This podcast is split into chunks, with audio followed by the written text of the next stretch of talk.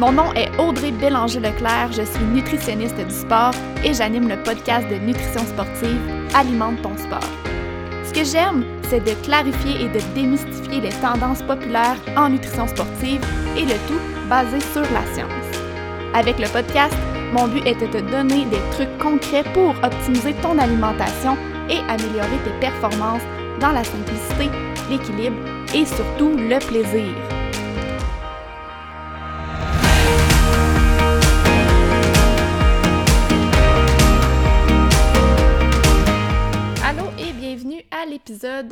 Numéro 3 d'Alimente ton sport. Aujourd'hui, c'est un épisode un peu spécial parce que c'est un épisode que j'ai enregistré, ça fait quand même un bon petit bout dans le temps où je savais pas trop où je m'en allais avec ce podcast-là. Euh, dans le fond, euh, une journée, j'avais posé une, euh, question sur mon, ma page Facebook. J'avais demandé qu'est-ce qui vous vient en tête quand vous pensez à la nutrition sportive? Puis à ce moment-là, j'ai reçu une tonne de questions sur la nutrition sportive et l'alimentation végétale.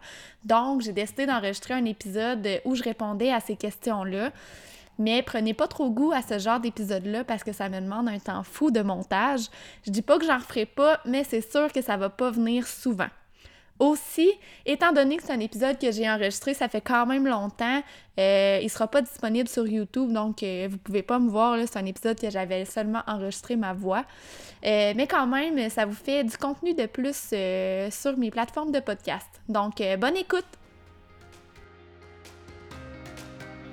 Question numéro 1.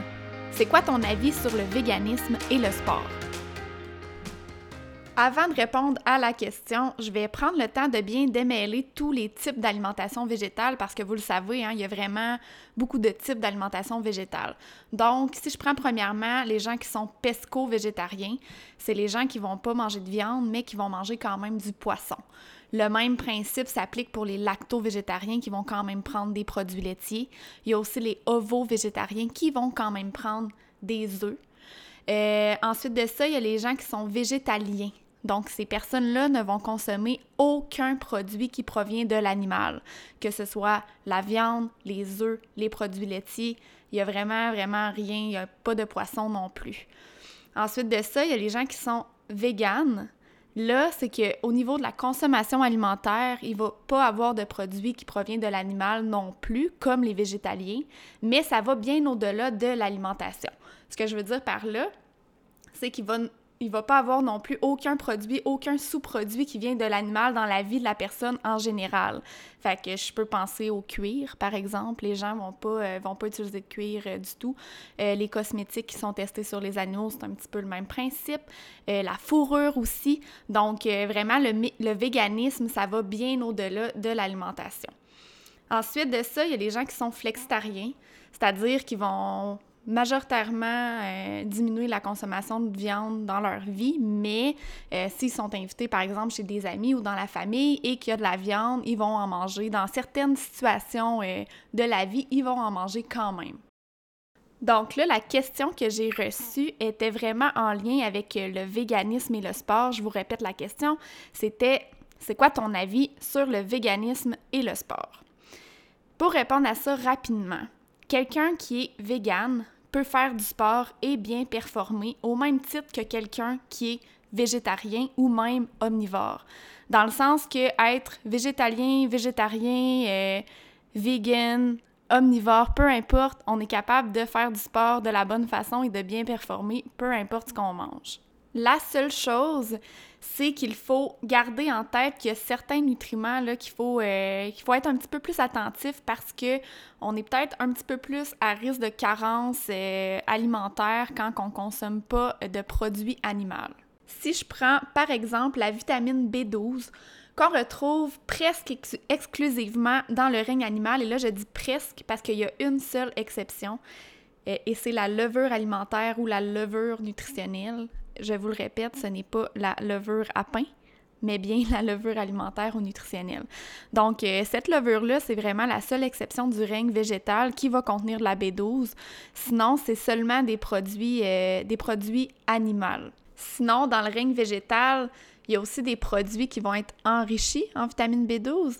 Euh, je pense par exemple aux boissons végétales ou encore aux fausses viandes. Mais vraiment, quand on parle de euh, vitamine B12 présente de façon naturelle, il y a vraiment juste la levure nutritionnelle.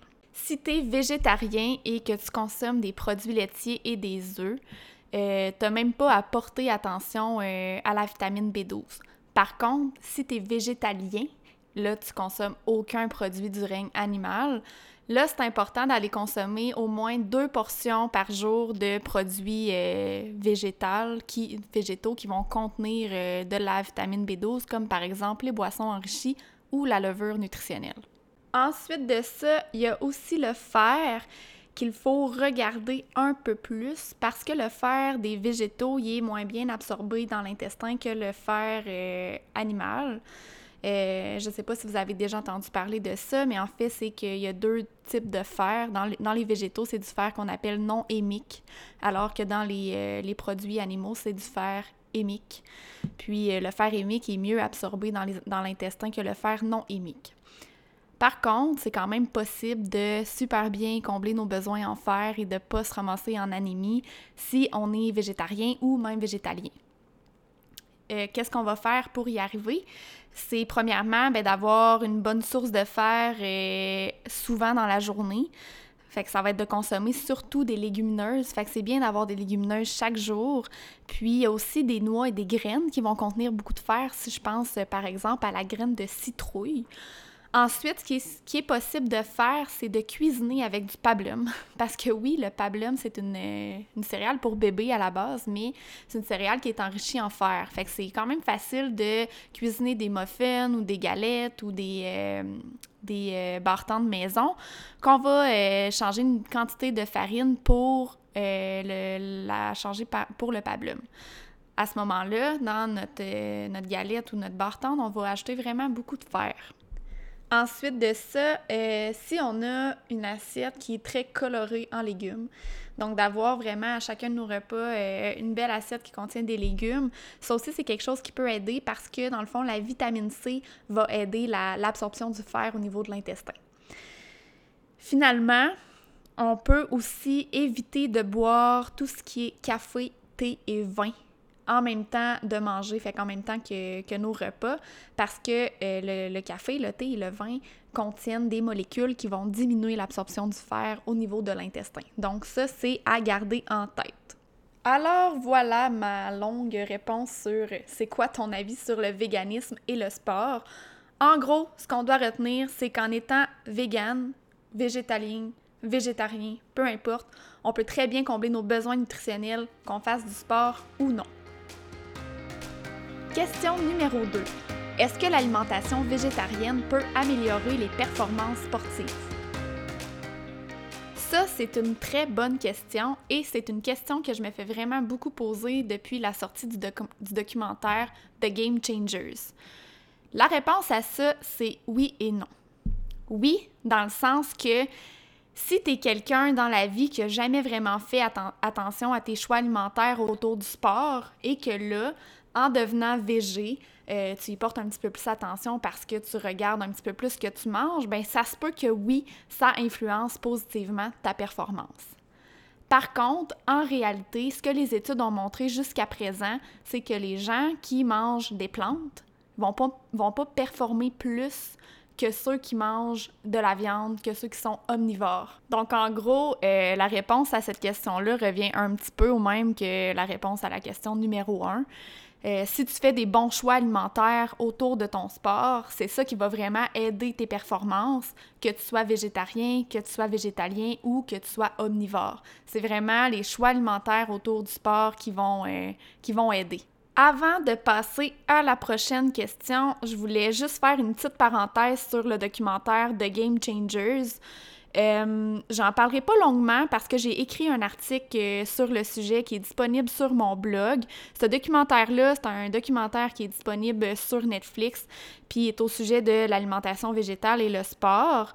N'hésite euh, pas à, aller lire mon article si tu ne l'as pas lu encore. Et si tu as l'intention d'écouter de, le documentaire, je te recommande fortement d'aller lire mon article en premier Et je voulais aussi te parler euh, de l'épisode de podcast de On s'appelle et on déjeune. Euh, ils ont fait justement un épisode euh, au sujet de ce documentaire-là. Je vais mettre le lien du podcast dans, dans l'article de blog. Je vais aussi mettre le lien de mon article dans l'article de blog. Allez écouter ça, c'est super intéressant. Puis même, je vous dirais d'aller écouter ça et d'aller lire mon article avant d'écouter le documentaire si jamais c'est quelque chose que vous voulez faire. Alors voilà, on passe à la prochaine question. Question numéro 3. Quoi privilégier lorsqu'on ne mange plus vraiment de viande? Tu vas voir, ma réponse à cette question-là est assez simple, c'est la variété. Et c'est une réponse qui revient vraiment souvent.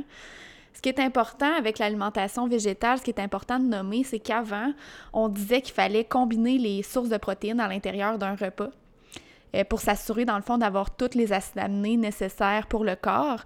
Je vous rappelle, quand on mange, on mange des aliments qui vont contenir des nutriments, donc par exemple des protéines.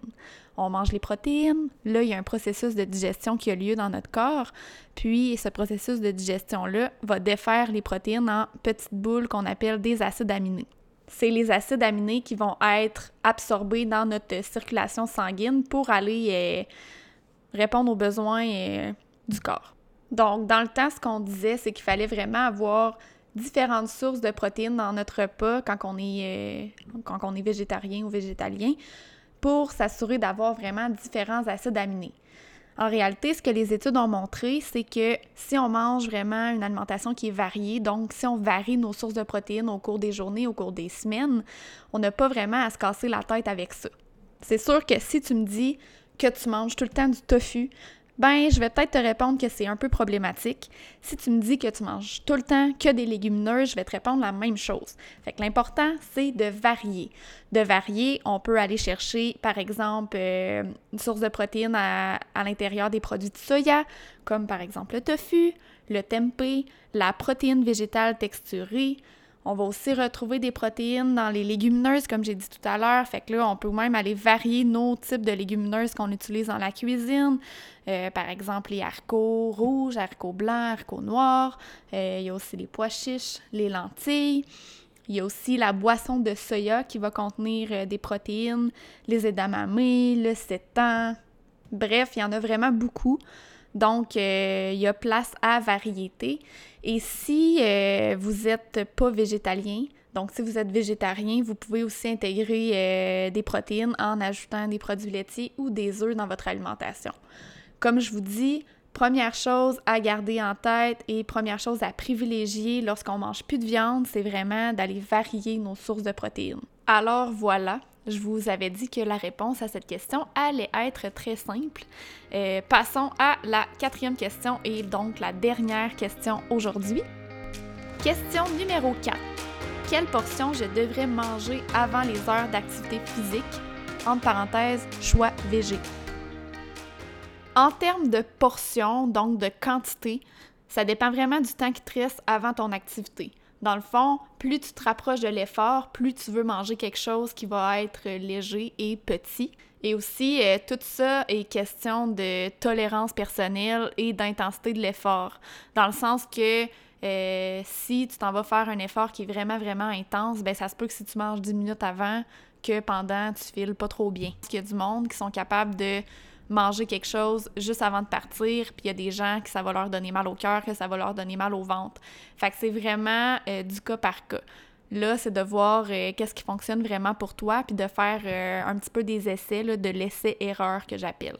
Ensuite, pour ce qui est des choix végés, je vais te donner des exemples concrets de, de, choix végés que tu peux faire en fonction du temps qui te reste avant de partir pour ton activité physique. Par exemple, s'il te reste 3-4 heures avant ton activité physique, ben tu peux prendre un repas normal. Fait que quand je parle de repas normal, je parle d'un repas qui va répondre à l'assiette équilibrée, dans le fond qui va fournir des glucides et des protéines. Par exemple, tu pourrais manger euh, un riz brun accompagné d'un sauté de tofu euh, et des légumes grillés. Ensuite de ça, s'il te entre 2 et 3 heures avant ton activité physique, là, on va vouloir avoir une collation qui est riche en glucides et qui va contenir un peu de protéines. Par exemple, tu pourrais manger une bortan de maison que tu vas accompagner d'un verre euh, de boisson de soya. Si te reste entre une et deux heures avant l'effort, là, on va choisir une collation qui va fournir surtout des glucides. Par exemple, une bortan de maison ou un muffin de maison qu'on va accompagner d'un fruit. S'il reste moins de une heure avant l'effort, là, on va prendre vraiment quelque chose qui est léger. Fait qu'une collation légère qui va fournir seulement des glucides et rien d'autre. Comme par exemple, on peut prendre euh, des fruits séchés comme quelques dates, ou on pourrait se faire aussi euh, un smoothie qui va être fait à base de jus. D'ailleurs, j'ai une euh, recette disponible sur mon blog de smoothie pré-entraînement que je pourrais euh, vous mettre le lien dans l'article pour que vous y ayez accès facilement. Alors voilà, euh, ça fait le tour pour les choix alimentaires végés dans un contexte de, pré-entraînement. Euh, c'est sûr, comme je disais, c'est vraiment du cas par cas. c'est pas la même chose qui fonctionne pour tout le monde. Il faut vraiment faire des tests. faut trouver un peu ce qui fonctionne pour nous, la recette gagnante pour nous. Puis ça, c'est en faisant de l'essai-erreur. Alors, ça fait le tour pour l'épisode d'aujourd'hui, euh, qui était un épisode questions-réponses. Comme je disais au début, prenez pas trop goût à ce type d'épisode-là parce que ça me demande vraiment beaucoup de montage. Mais j'espère euh, avoir le temps d'en faire plus parce que je pense que c'est super intéressant. Donc, on se dit à la prochaine!